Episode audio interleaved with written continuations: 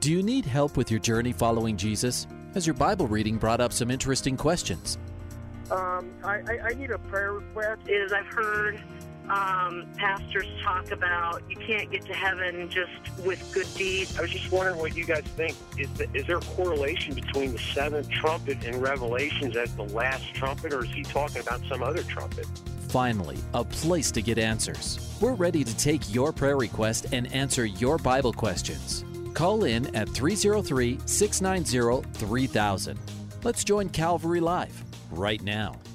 Good afternoon. Welcome to Calvary Live. This is Pastor Nick Cady from Whitefields Community Church in Longmont, Colorado. I'm here with you today taking your calls and texts live on the air. This is the show where you can call in with your questions about the Bible and with your prayer requests. We would love to pray for you. Hopefully we can answer some of those questions you have about the scriptures and the Bible. Maybe you want to know how does the Bible speak into this particular situation that you're facing or going through in your life right now. We'd love to pray that through with you, and we'd love to talk that through with you from the scriptures. Give us a call. The number is three oh three, six nine oh, three thousand. It's three oh three, six nine oh, three thousand, or text us seven two zero, three three six, zero eight nine seven. The vision behind this show, the whole idea is to give you a place and the opportunity where you can call in to pastors who are standing by waiting for your calls live on the air every weekday for one hour. And during that time, you can call in with your questions and your prayer requests. Uh, there are a lot of people tuning in, ready to pray with you and say yes and amen along with your prayer requests. Lift them up to the Lord alongside you. And also, you know, we're here to answer your Bible questions. So maybe there's that part of the Bible that you've never understood, or that that word or phrase or concept, or how does this Bible verse fit with that other Bible verse? Um, we'd love to talk with those, talk about you with those, or talk to you, or talk with you about those questions. Well, I'm getting tongue-tied here. Uh, thanks for bearing with me. But yeah, give us a call, three oh three, six nine oh, three thousand. That's three oh three, six nine oh, three thousand, or text us seven two zero, three three six, zero eight nine seven. Hey, I want to welcome those of you who are listening in Colorado and Wyoming here on Grace F M. You're hearing the show live today. It is a Friday, June eighteenth. So glad to be with you on this beautiful day. It's been a hot week here in Colorado, and hopefully we'll have some reprieve from that soon. But we also want to greet those of you who are listening on the East Coast on Hope F M in Pennsylvania, New Jersey, and Maryland, as well as those of you who are listening on Truth F M in Tennessee and parts of North Carolina and Kentucky. Welcome to the program. We're so glad to have you with us. Um, those of you who are listening here on Grace F M and those of you who are listening online, you're hearing the show live today. But those of you who are listening on the East Coast, the area around Tennessee, we just want to give you a reminder that you hear the show on a one-week delay. Now, that's not a problem. In fact, it can be an awesome opportunity for you, where you can call in, be part of the show, and then tell friends and family to tune in a week later to hear you on the radio. And that can be a way for you to introduce them to Hope F M or to Truth F M, the station that you listen to. And maybe that'll get them tuning in daily, weekly, to this program and to other, other Bible teaching programs on those stations. And it can be a way that God can transform their life as they hear the living Word of God in their, in their, uh, their AirPods, and as they listen to it in their cars, however they listen to it. You know, God's word, when it goes out, it uh, it accomplishes that which he intends it to accomplish. It's living and active, and we want to get it in people's ears so that it can affect their hearts. So we want to encourage you, whether you're listening on delay or whether you're listening live, whether you're listening on the East Coast or in Appalachia on Hope F M, Truth F M, or here along the Front Range of the Rockies, tell somebody about this, not only this show, but the station that you listen on. And let's get more and more people listening to the Word of God over the airwaves.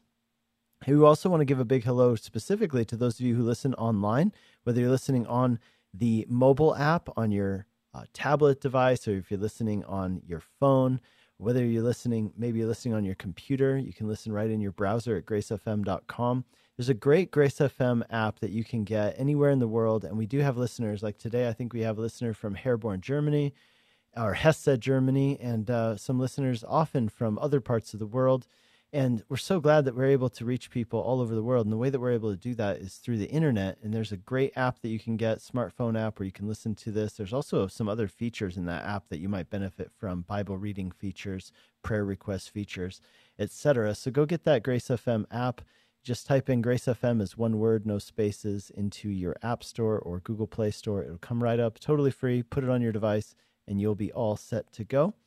And uh, today I saw a map. We had people listening. What I think is so cool about this is the people who listen online, we have a whole different audience, right? Of people who are outside of our local broadcast range. Like, uh, it looks like we, we frequently have a lot of listeners in the Bay Area of California, as well as in Southern California, into Texas. Looks like Dallas area, down into Southern Texas as well. Wichita representing, Kansas City, Chicago. So we're so glad to have you tuning in wherever you're tuning in from today.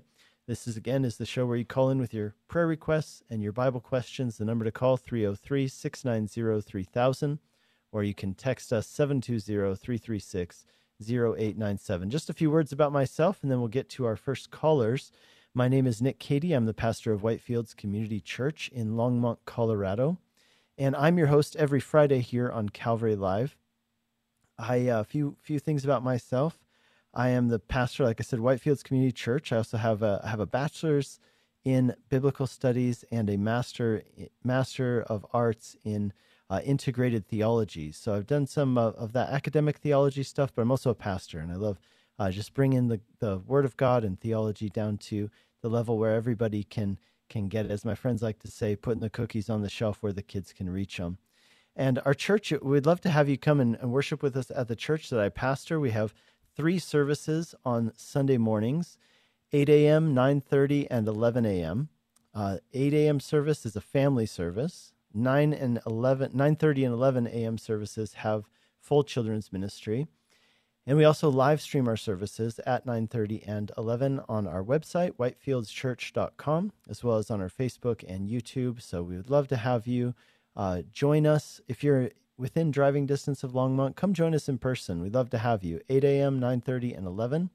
Our address is twenty-nine fifty Colorful Avenue. That's twenty-nine fifty Colorful Avenue in Longmont, Colorado. We're really conveniently located right on Highway one nineteen. And so from Highway one nineteen, which is the main highway off of I twenty-five into Longmont, you can see us. We're just on the north side of, of the highway there. And we are directly opposite Sandstone Ranch Community Park, which is the big sports complex here on the east side of Longmont. And we are right in between I twenty-five and County Line Road, uh, closer to County Line Road. So we're actually in Longmont proper, but we're really close to I twenty-five, close to County Line Road, uh, which means that we're really accessible for those of you who might be coming from surrounding communities, whether it's like, um, let's say, Lyons, Meade, Frederick, Firestone, Decono, Berthoud, Erie, um, Lafayette. We, we have a lot of people who come from North Boulder and Niwot in those areas as well. So we'd love to have you join us if you're within driving distance as well. We have uh, quite a number of people coming from uh, the I twenty-five corridor as well, Johnstown and, and the like. So we'd love to have you come and join us and be part of what God's doing here at Whitefields. It's been an exciting season of growth for us. Um, we're excited about what God's doing, and this Sunday is Father's Day. We're currently in a series in which we are studying about the person and the work of the Holy Spirit called The Spirit-Filled Life, and this Sunday we're going to be doing a deep dive on the gifts of the Spirit, which I'm really excited about, but also it's Father's Day this Sunday, and we're going to have a food truck here in our parking lot. This is kind of a cool thing we've been doing lately where we invite a food truck. Maybe it's a coffee truck. We've had ice cream trucks. This time it's a place called Johnny's of Longmont. They're like a hot dog uh, truck, and they're going to come out, park their truck in our parking lot, and we're going to give vouchers to all the men who come this Sunday. So this is a good time to bring a friend, bring your dad, dads bring your kids, um, maybe bring somebody else's dad, and uh, let them have, uh, you know, hear the word of God, speak to them, and then get some free food on us. And um, and anything you want beyond that, you know, you'll have the food truck here, so you don't have to go far for lunch. So we'd love to have you come and make a day of it here at Whitefields for uh, Father's Day. You can get directions, all that good information about our church and where we're at, what we're about on our website, whitefields church dot com. That's whitefields church dot com. Let's go to our first caller, Nicholas in Aurora, Colorado. Hi, Nicholas. Welcome to the program. Hey, how's it going? Going awesome. What's up? Uh, well, I just feel a bit of confusion on the holy day of the Sabbath, you know. Just want to know what the is what what is the uh, confirmed date of the holy day of the Sabbath. Is it Saturday? Is it Sunday? How churches worship on Sunday? Or is it, you know, you work six days and then on your seventh day, you're, you know, you is your day of rest. You know, like God created the heavens and earth in six days, and on the seventh day he rested. So do we work six days and our seventh day, is it, if it falls on a Tuesday or a Wednesday, is that, you know, considered the holy day of the Sabbath? Is that, you know, I, I, I don't know. I'm I'm confused about this. Sure. Yeah. You know, I remember the first time, I remember asking that exact same question. Uh, when I was a, a young Christian, I was, I was uh, working like as an intern in a church. And I remember asking the assistant pastor that exact question. And the answer he gave me Um, was not only very good, but it, it set me on a path that really shaping the way that I understood the Bible and in the right way. And so here's the answer, okay? The Sabbath is fulfilled in Jesus. Read Hebrews chapter four. Read, read the end of Hebrews chapter four. Well, actually the whole chapter. And here's what you're going to see. What the author is saying is that Jesus is the fulfillment of every Old Testament law and ritual and practice. All of them were shadows pointing forward to Jesus, and they find their fulfillment in Jesus. And Paul says this exact thing in Colossians chapter two. He says, everything that came before were shadows, but now in Christ, the substance has come. And what that means when it comes to the Sabbath is that the whole point of the Sabbath was to point us forward to a fundamental truth, and that is that all of us need rest. God himself modeled rest for us. He didn't rest because he needed a break. He rested because, why? Well, he was pointing us forward to something. He was giving us a bread trail, if you will, you know, trail of breadcrumbs that would lead us somewhere. So if we only focus on the shadow and we don't let the shadow lead us to the substance, then we're missing the point. Think about it like this. Let's say I go on a trip and I come back home, and as I'm walking up the walkway to my house, you know, my wife comes out and she um, she's holding a picture of me, and she's just like so obsessed with this picture, and she's just like kissing it and hugging this picture. She's really into this picture, and I'm like, hey, wait a second. I mean, that picture was great while I was away traveling, but now that I'm here, maybe put the picture away and hug me, right? And that's kind of what it's like when we focus too much on the pictures, which were meant to point us to the substance in Christ, rather than focusing on Christ himself. Now, here's how that comes about with the Sabbath. What is the true Sabbath? The true Sabbath is found in Jesus, where, as Hebrews four tells us, in him we have rest from our labors of trying to do what? Trying to justify ourselves before God, trying to earn God's acceptance. In Christ, we are justified because of what he did, and we are accepted because of him. Now, that doesn't mean that we cast out the principle of the Sabbath, Sabbath, okay? So there is what we would call a Sabbath principle, which says this, that while the law has been fulfilled in Jesus, that doesn't mean that there was not wisdom in the practice of taking a day off every week. I think the thing that a lot of people miss about the whole Sabbath principle is that if you were a slave in Egypt, you never had a day off in your life. And then God tells you, you know, pulls you out of Egypt and says, okay, here's one of my commandments. Every day you have to take a day off. You'd be like, this is the best commandment I've ever heard of in my life, right? Like, take a day off is amazing. Thank you, Lord. They wouldn't have been like, oh man, what are all the rules that I can't do things on the Sabbath? They would have been like, you mean there's a day when I can just chill out and not have to feel guilty about it? And I can just focus on the Lord and my family? What a good God. Okay, so the Sabbath principle is good. We should follow it. I always tell people on my uh, staff here at church, I always tell them, hey, the devil doesn't take a day off, but you don't want to model your life after him, do you? Right? Like, right. how how about we be like God, who actually took a day off, right? So, right. Um, so to answer your point, which day is the Sabbath? Well, here's the deal. We worship and we rest every single day now because of Jesus. And yet it's just wise for us to take a day off.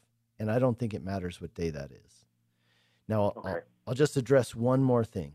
And that's this. why do Christians worship on Sunday? Now, a lot of people are under this misconception that for Christians, Sunday has usurped the Jewish sa- sa- Saturday or Sabbath as the new Christian Sabbath. That's not actually how it works. The reason Christians worshiped on Sunday was not because Sunday was a day off. Remember that in the Roman Empire, they didn't have days off. They only actually started getting Sunday off in the time of Constantine. So Sunday was a work day. It'd be like if you had a Thursday, right? Like, and what did they do? Before work, before the sun came up, they would gather for worship and communion. And then they would gather again in the evening for Bible study and the, the doctrine and the fellowship meal. And that, that was a full work day, you know? And so they would gather, but the reason they gathered on Sunday was not to usurp Saturday. It was rather because that was the day when Jesus resurrected, and they were people of the resurrection. And one last one last thought on this is this. There's this other concept which says this.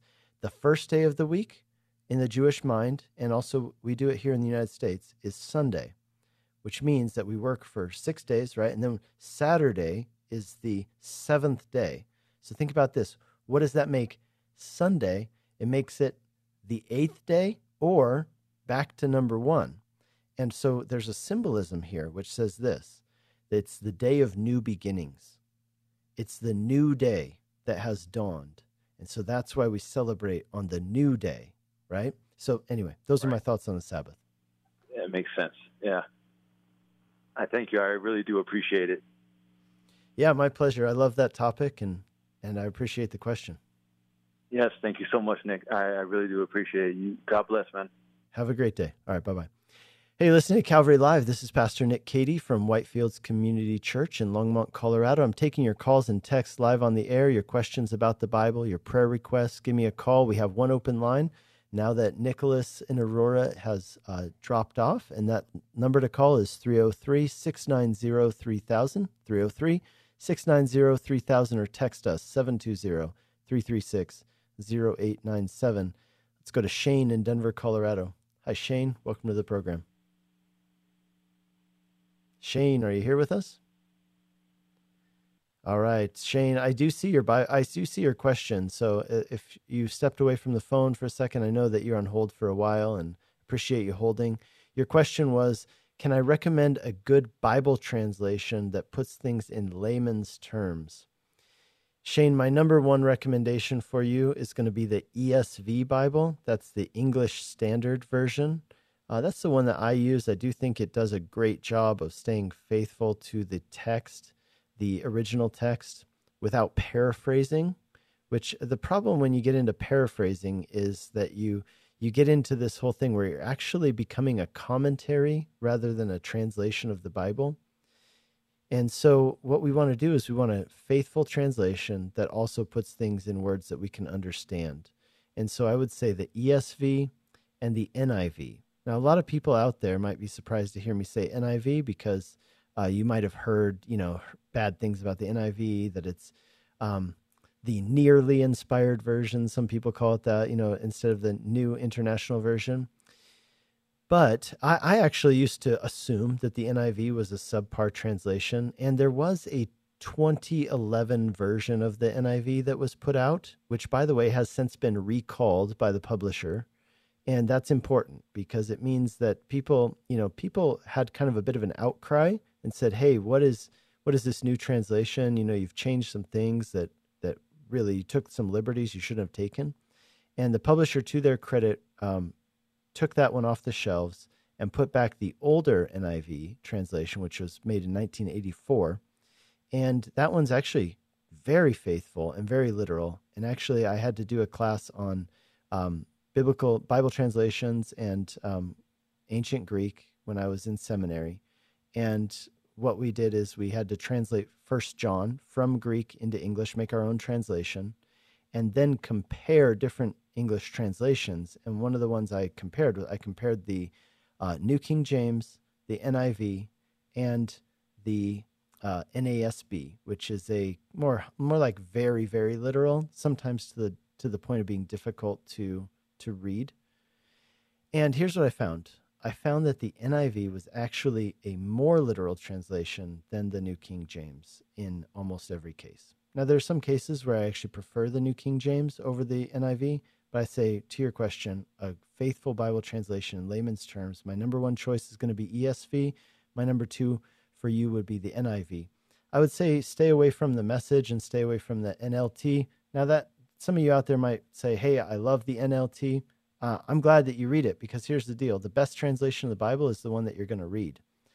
Um, but I do think the N L T takes a little bit too much liberty, personally, uh, based on uh, my understanding. So that's my answer to your question, Shane, about Bible translations. For any of you out there who are interested, I did write a series of articles on my website on the topic of Bible translation, how it works, and explaining my thought process about the, uh, about, first of all, how Bible translation works. Secondly, about the N I V and that whole thing I mentioned about the twenty eleven getting recalled and all that. And I also wrote one about the King James and the New King James. And if you'd like to read those articles, they're available on my website. I can also text you links to them. If you text the show and just say, send me the Bible translation articles, then I will text them to you. And the number to text is seven two zero, three three six, zero eight nine seven. If you text that number and just tell me, hey, send me the links to the articles, I'll send them to you, and you can read them for yourself and give you a little bit more detail on this topic. So text me at seven two zero, three three six, zero eight nine seven, or you can just go over to my website, which is nick cady dot org. That's N I C K C A D Y dot O R G.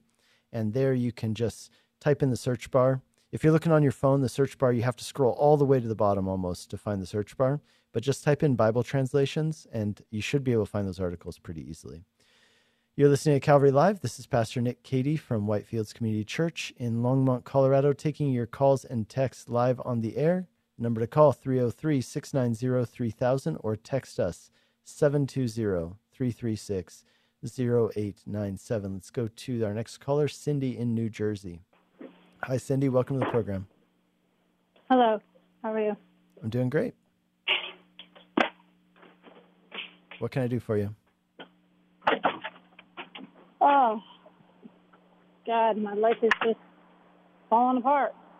I just don't know how to deal with it. I don't know how the Bible, uh, where to go in the Bible to help me with what I'm going through. My husband is, I've been together with him for thirty-seven years, and he's, I don't know, he's just going through stuff. One day he loves me, next day he hates me, one day he loves me, next day he wants a divorce. Constantly accusing me of stuff that I don't do. He's injured. He can't work anymore. It's he's just all over the place, and I don't know how to deal with it. And I don't know how to guide him into where to even and to to look in himself.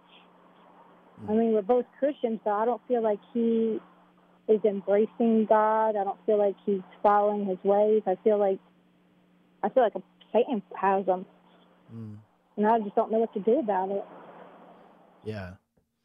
I appreciate you calling in, Cindy, you know, because I think the first step in making progress in these things is for you to reach out and ask for help. So, hey, I just want to say kudos to you, because I know it takes a little bit of courage to call in and ask these kinds of questions. So thanks for doing that.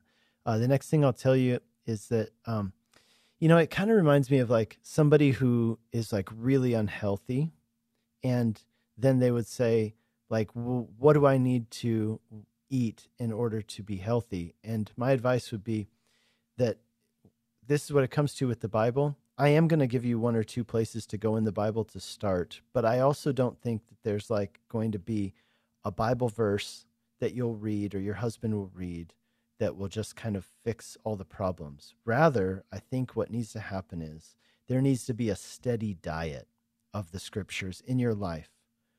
A steady diet of the scriptures in your life. I think what it sounds like you need more than anything are new rhythms in your life that are going to help you. And and I'll I'll tell you this, uh, lately I've been teaching a few different things, and, and one of the things I taught about was walking in the Spirit. And I love whenever I read that word walk in the Bible, because it harkens back to the Old Testament, you know, where it says that Abraham walked with God, that Noah walked with God, that other people walked with God. Uh, we read also like in the New Testament about walking in the Spirit as opposed to walking in the flesh. So this idea of walking is a really important biblical metaphor. And the whole point of the metaphor, if you think about it, think about walking. What do you do when you walk? You're taking very small steps. Now, if you only took one step, you'd basically be in the same place where you are right now. But here's the power of walking, is that if you just keep taking little steps over and over, consistently over time, pretty soon you can walk all the way across the country. You can climb a mountain. You can walk across the world, you know? And so that's the power of walking, is that these little steps done consistently can take you really far distances if you keep doing them consistently. And this would be my advice to you guys, is that um, I think that start walking and do it consistently. And those steps are taking you towards something, and they're taking you away from other things. So what are those new rhythms that you need to build into your life? So number one, I would ask you, do you have a church that you belong to? I go to one right now. He, I can't get him to do anything. He mm. don't want to even socialize with people. He don't want anything to do with people. He thinks everybody's against him. He's got a lot of paranoia going on about him. Mm. It, it, it's getting worse. I, I can't get him to talk to anybody. Wow. Okay. You know, I think the best remedy for that is to actually get him back socializing. And I realize what you're saying is it's really hard to get him socializing. But I think that, you know, the remedy for ha- becoming paranoid about people is to actually be with people. And so, and depression, by the way, depression um, often manifests itself in isolation. So the fact that he's wanting to isolate, it's not a good thing, but it's also a, per- mm-hmm. a self-perpetuating thing where, because he's depressed, he'll isolate, and because he's isolated, he's he's going to be depressed, and it just right. spir- spirals down. Is he willing to listen to Christian radio? Is he is he willing to go to he church and sit in the back row? Because I keep it on in my vehicle all the time, so I listen going to work, coming home from work, just driving around. I listen to it a lot. I watch it on T V, so I try. You know, he'll listen if it's in my vehicle. If it's turned on, he'll listen to it. Um, if he sees me watching it, he'll watch it for a couple minutes. And then he'll decide, well, I didn't like that guy or whatever. Like, whatever. Yeah, right. Well, I'm, I was just, I still really believe that rhythms are going to be really important. Little steps, you know, find the step that he's willing to take and then find the next step and keep taking those steps, because you're taking steps towards something and away from other things. So I say, let's pray for him right now. And I really would encourage you as to do what you can to get him, number one, hearing the word, number two, reading the word, number three, being in church, um, and being around people. You know, we we can't be the body of Christ. You can't be a body all by yourself. A body has parts, and we we need the other parts of the body. And so let's go ahead and pray for him. Heavenly Father, we pray for Cindy's husband.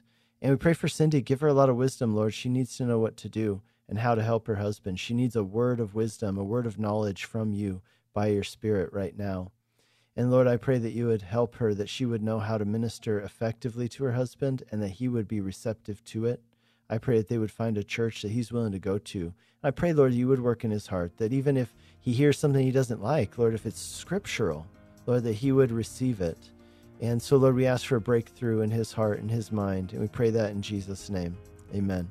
Thanks, Cindy. I got to let you go because we come up on our break. Hey, you're listening to Calvary Live. This is our mid-show break. Thanks for tuning in. Give us a call, and we'll get you on right after the break.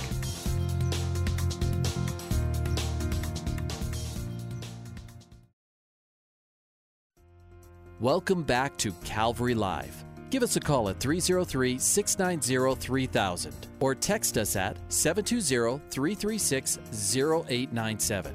Let's join Calvary Live right now.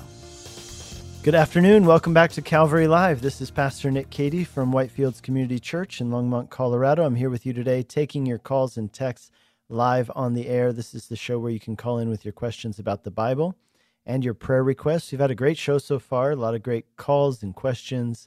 And we've got one open line right now, so give us a call if you'd like to get on, three oh three, six nine oh, three thousand. Call us with your questions about the Bible. Call us with situations in life that you're wondering about, how does the Bible speak to it? Call us with your prayer requests. three oh three, six nine zero, three thousand.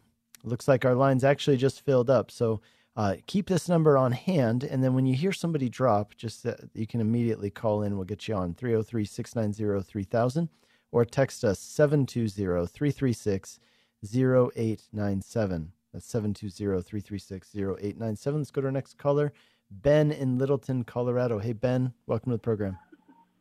Hey, how you doing? I'm doing great. Good, good. So I, I, I had a question about Babylon, number one, but one thing that I wanted to, that kind of correlates with it is I remember reading in the Bible, and I gotta, I gotta go back and read more to, to get freshen up, but in the Bible, it, I forget what book it was, but they talked about uh, in a verse where they're going to throw their money out the window and it's going to be no good.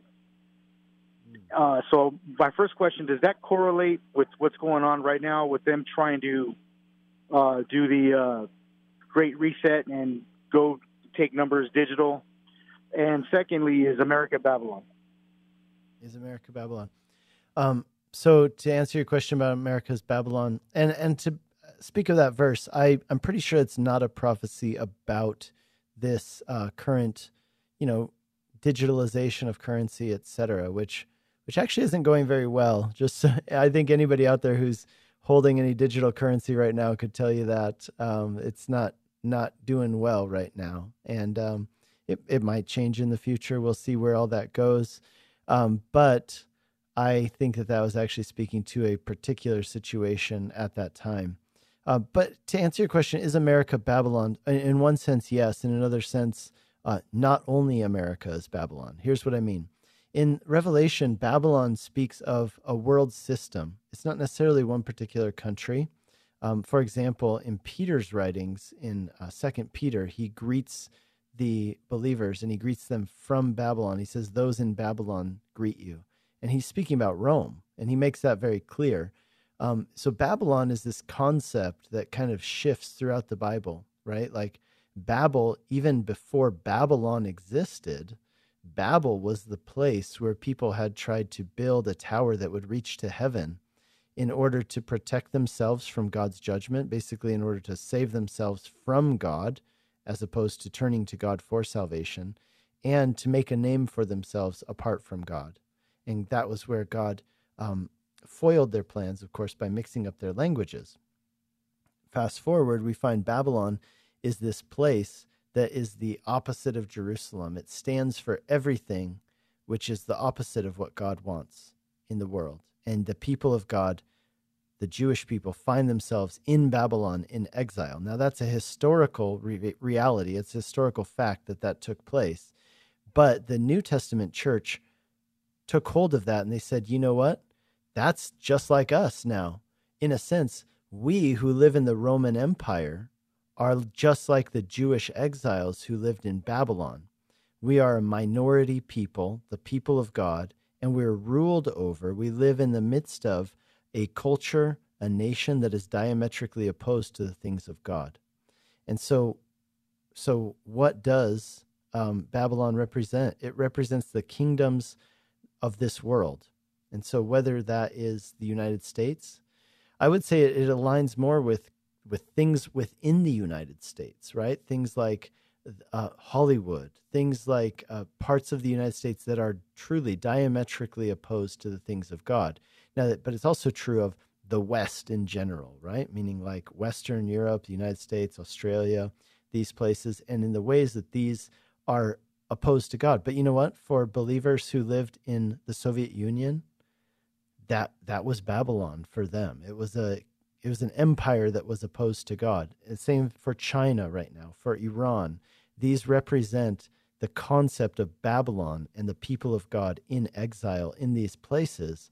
And we're called, Peter tells us in chapter one of First Peter, he calls us, you are elect exiles, chosen by God, and yet this world is not your home. You live in the midst of kingdoms and nations under rulers who are diametrically opposed to God, and yet the challenge for us is to live faithfully as the people of God, even though the system and the country that we live in is opposed to the things of God.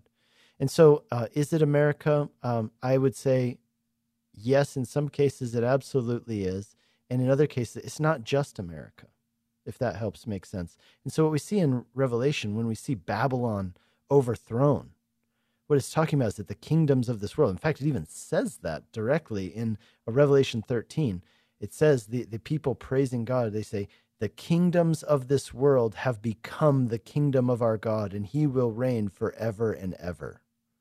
Right? Like handle, that's the, that's the big line in Handel's Messiah. If you remember, you know, the kingdoms of this world have become the kingdom of our God, and he will reign forever and ever. That is the, the cry, the shout, the victory cry of the book of Revelation. Yeah. Yeah. Okay. So that's a lot to it then. Yeah. Yeah. Yeah. So all that to say, uh, yes, and not just yes, I guess would be my answer. Yeah. Yeah. Okay. And it's just interesting how the, how the economy's going and they're trying to push the numbers, you know, it, it makes me think of that verse. They'll throw their money out because it's no good. And, mm. and, uh, it just seems like, uh, they're definitely trying to wreck everything to go to that. So just strange. It's possible. All right, I, I, I, I'll tell you this, um, this isn't, again, like, like I'm saying, yes, but not only yes, right? It, I lived in Eastern Europe in the early two thousands. There was a war going on in Serbia at the time, in Kosovo. I don't know if you remember this, but it was just to the south of us. We were in Hungary and there was a war in Serbia, and the Serbian dinar, which is their currency, got so devalued that it was cheaper to wallpaper your walls with money than it was to buy wallpaper. Like to buy bread, you had to like take a wheelbarrow full of full of money. And so that this, like I said, yes, is it America? Could be, but it's not just America, right? There are times when when God brings, allows these temporal judgments, and some of the result of that is that money is worthless at some points. So, yeah. Hey man, I appreciate the the uh, the answers, man. I appreciate it. Cool. God bless you. Thanks for calling in. You, you right. too. Thanks. Bye-bye. Hey, you're listening to Calvary Live. This is Pastor Nick Cady from Whitefields Community Church, Longmont, Colorado, taking your calls and texts live on the air.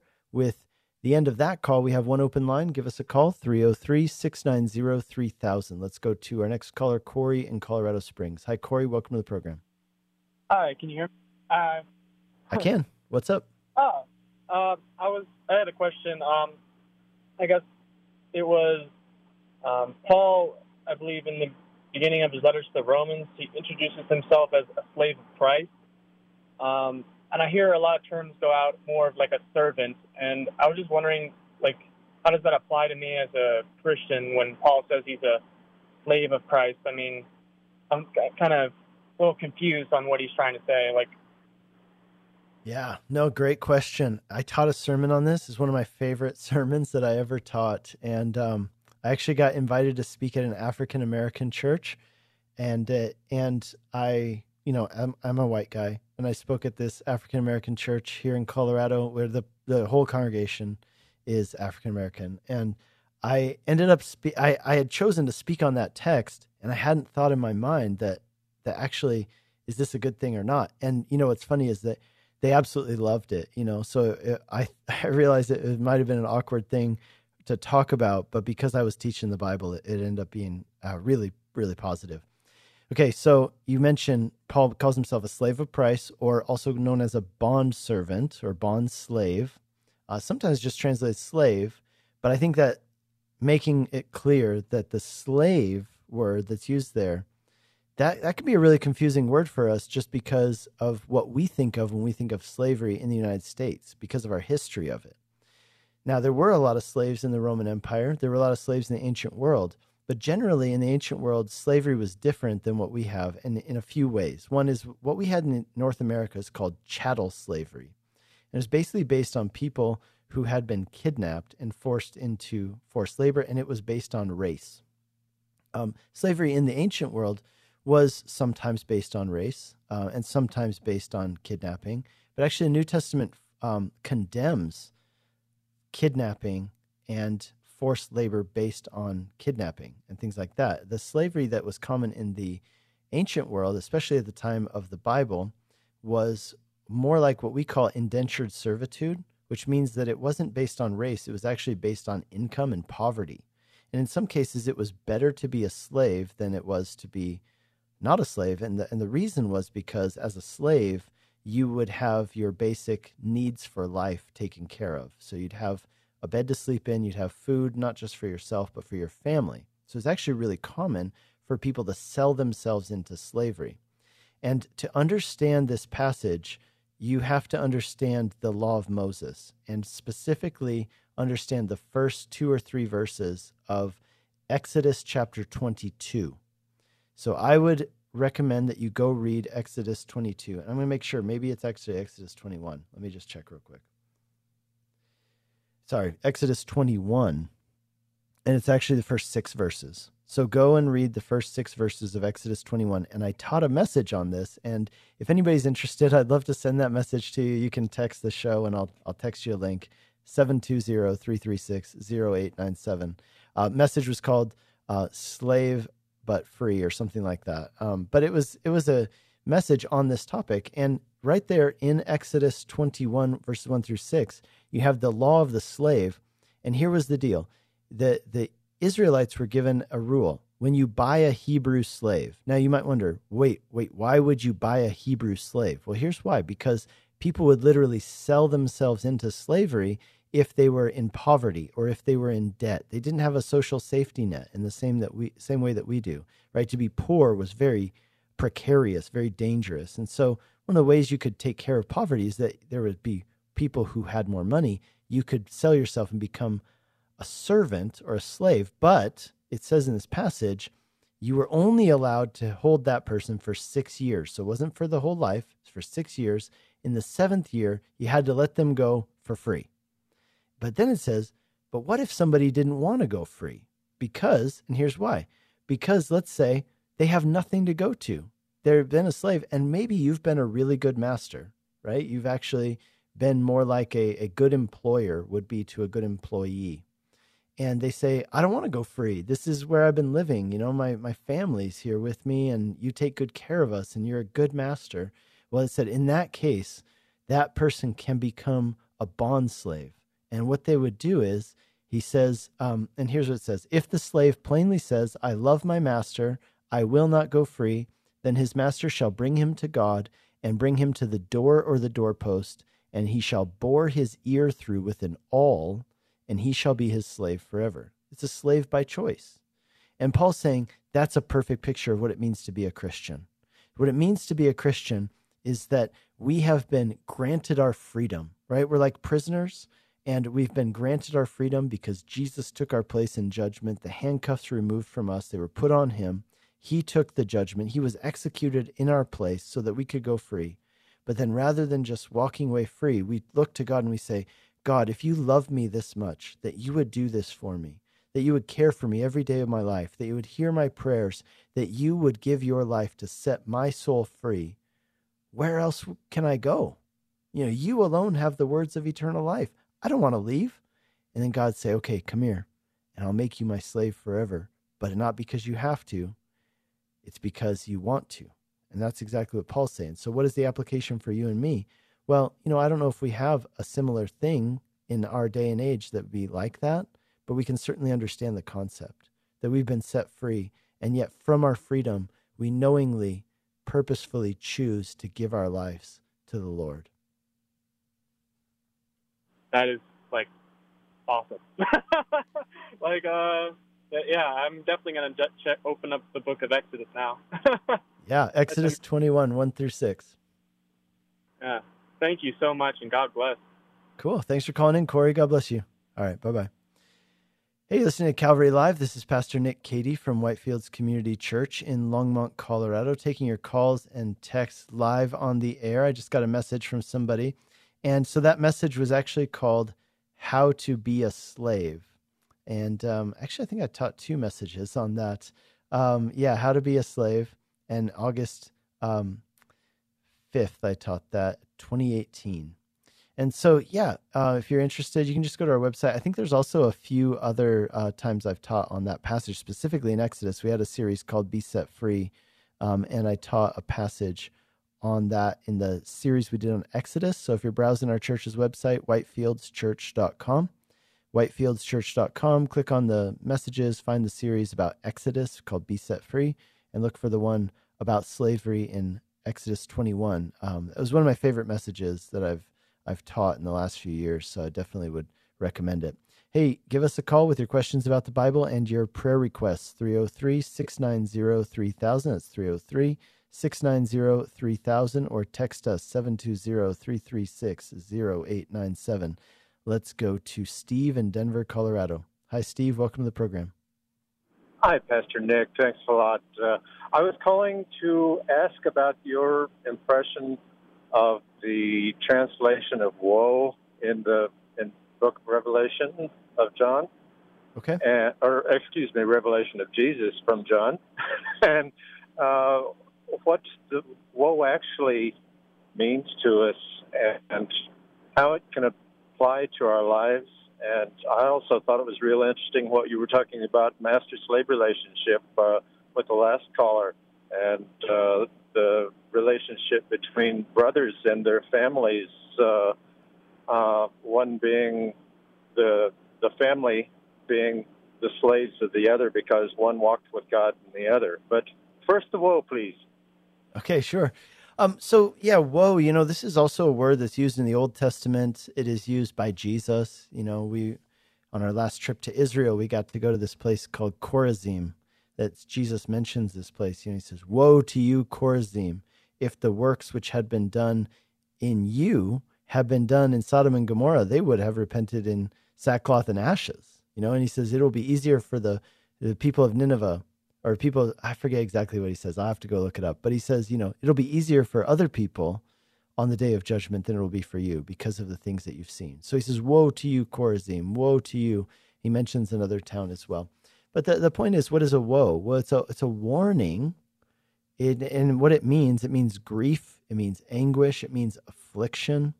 It means woe to you. It means there's a time coming. It's a warning. But along with the woe, it's so interesting because if it was just, hey, um, I feel bad for you because bad things are going to happen to you, then that's not actually all that a woe is. A woe is also referring to an opportunity for repentance in some cases, right? Like in Jesus's case, it's woe to you, Chorazim, you need to repent.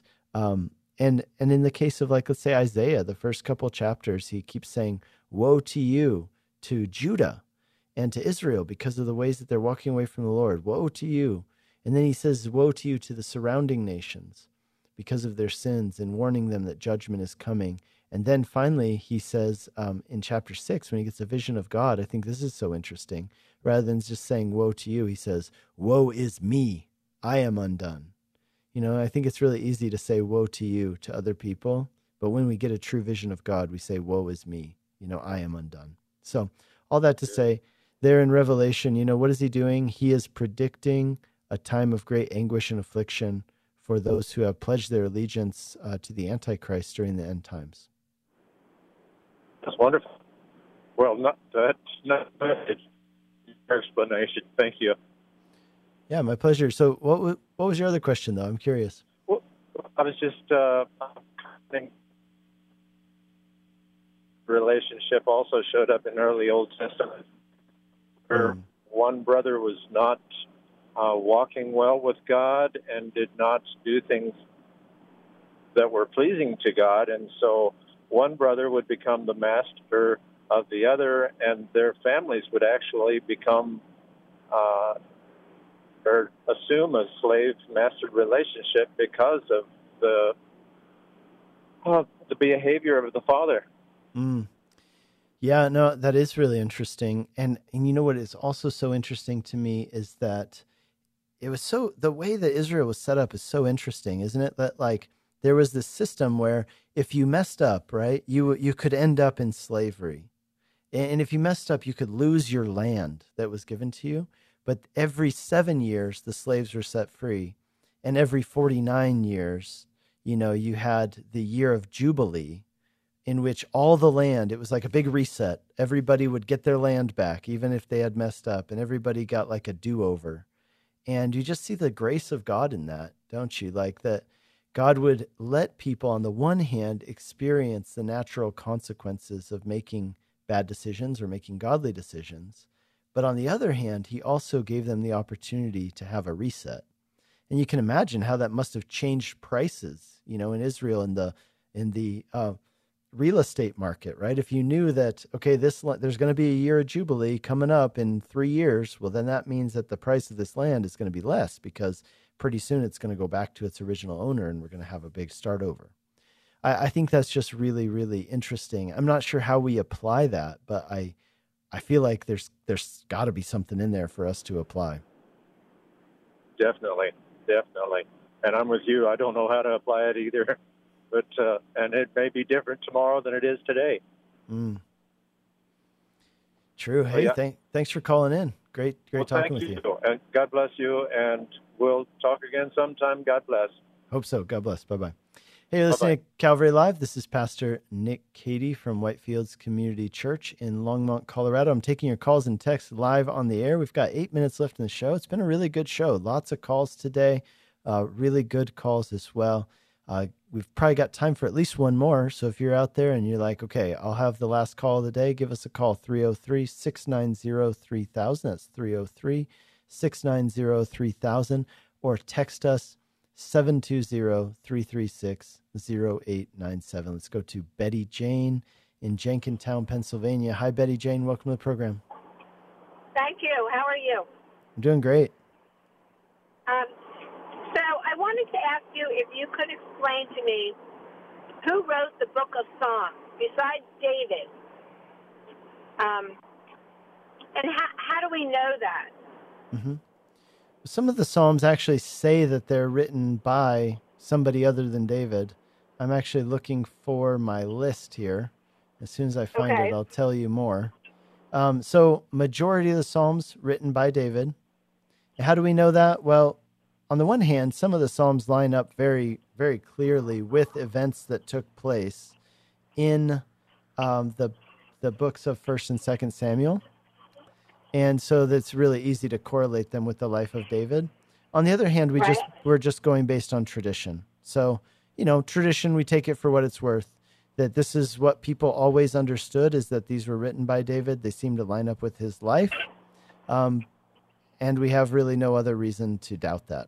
So, right. Uh, so we see that the, yeah, here's the, is this guy, this is the guy I was looking for. Asaph wrote some Psalms. And those are listed in the titles as Psalms of Asaph. Um, again, that's tradition. That's not necessarily, you know, gospel truth, but we, we believe it is. So here are the other authors of the Book of Psalms. Uh, the Sons of Korah wrote eleven Psalms. Asaph wrote twelve Psalms. Solomon wrote probably two Psalms. And Moses wrote one Psalm. Other, there are other Psalms, however, that don't actually identify an author at all. So, yeah, if that, if that helps. So seventy-three are attributed directly to David, eleven to the sons of Korah. Now, who were they? They served in the sanctuary. So this is found in First Chronicles nine, verse nineteen. They served in the sanctuary. And um, Asaph was, we're told in First Chronicles, the person who was in charge of the service of song in the house of the Lord. So what we have is that for some of these, like Moses, you know, he wrote the song that he wrote was like way back in the day. So this is just brought into this collection of psalms or songs that the people, um, that the people sang. So uh, does that answer your question? Yeah. So, so was the Book of Psalms actually started started by Moses then? No, it seems to me that the Book of Psalms would have been collected. Um, let me see here with the life of David. It, yeah, it would seem that, uh, you know, he's even mentioned as the sweet psalmist of Israel in Second Samuel twenty-three, verse one. I'm not sure when they began to collect it, probably with the time of Moses. I mean, they were collecting the song that wrote Moses wrote. And then as David was writing songs, they, they began to collect those as well. And I'm sure that they didn't collect all the songs that David wrote, the, but there was some sense in which some of these songs were the songs of the people of God, inspired by God and given to them from God. Uh-huh. So who wrote Psalm twenty-two? Did David write that? I believe David did write that. Let me check that real quick.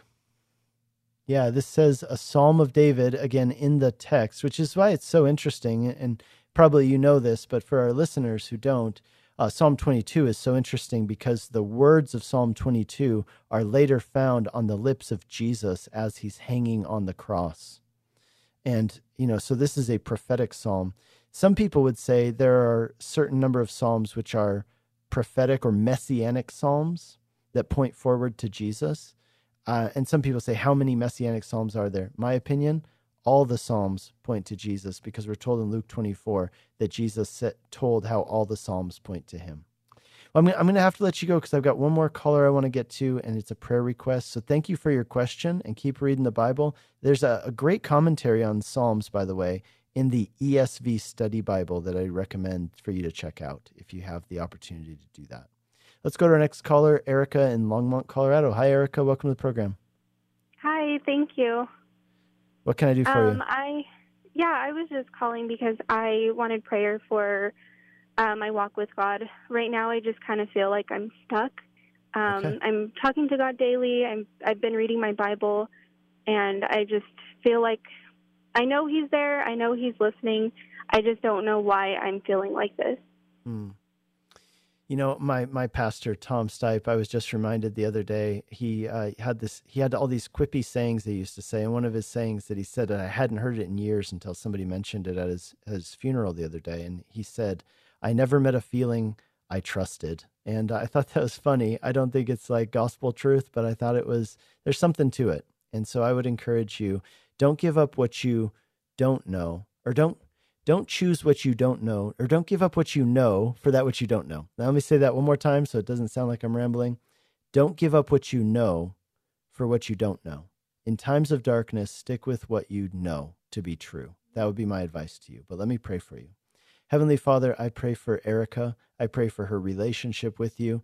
Lord, I pray that it would be strong, that it would be healthy. Lord, that you'd help her to be rooted and grounded in you.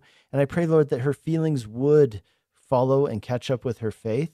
But Lord, even in the valley, help her to, to trust, Lord, that you are, you are God. Lord, be with her in that time. And Lord, I pray that this will be a time of strengthening for her, that she comes out of at some point in her life and he says, you know what?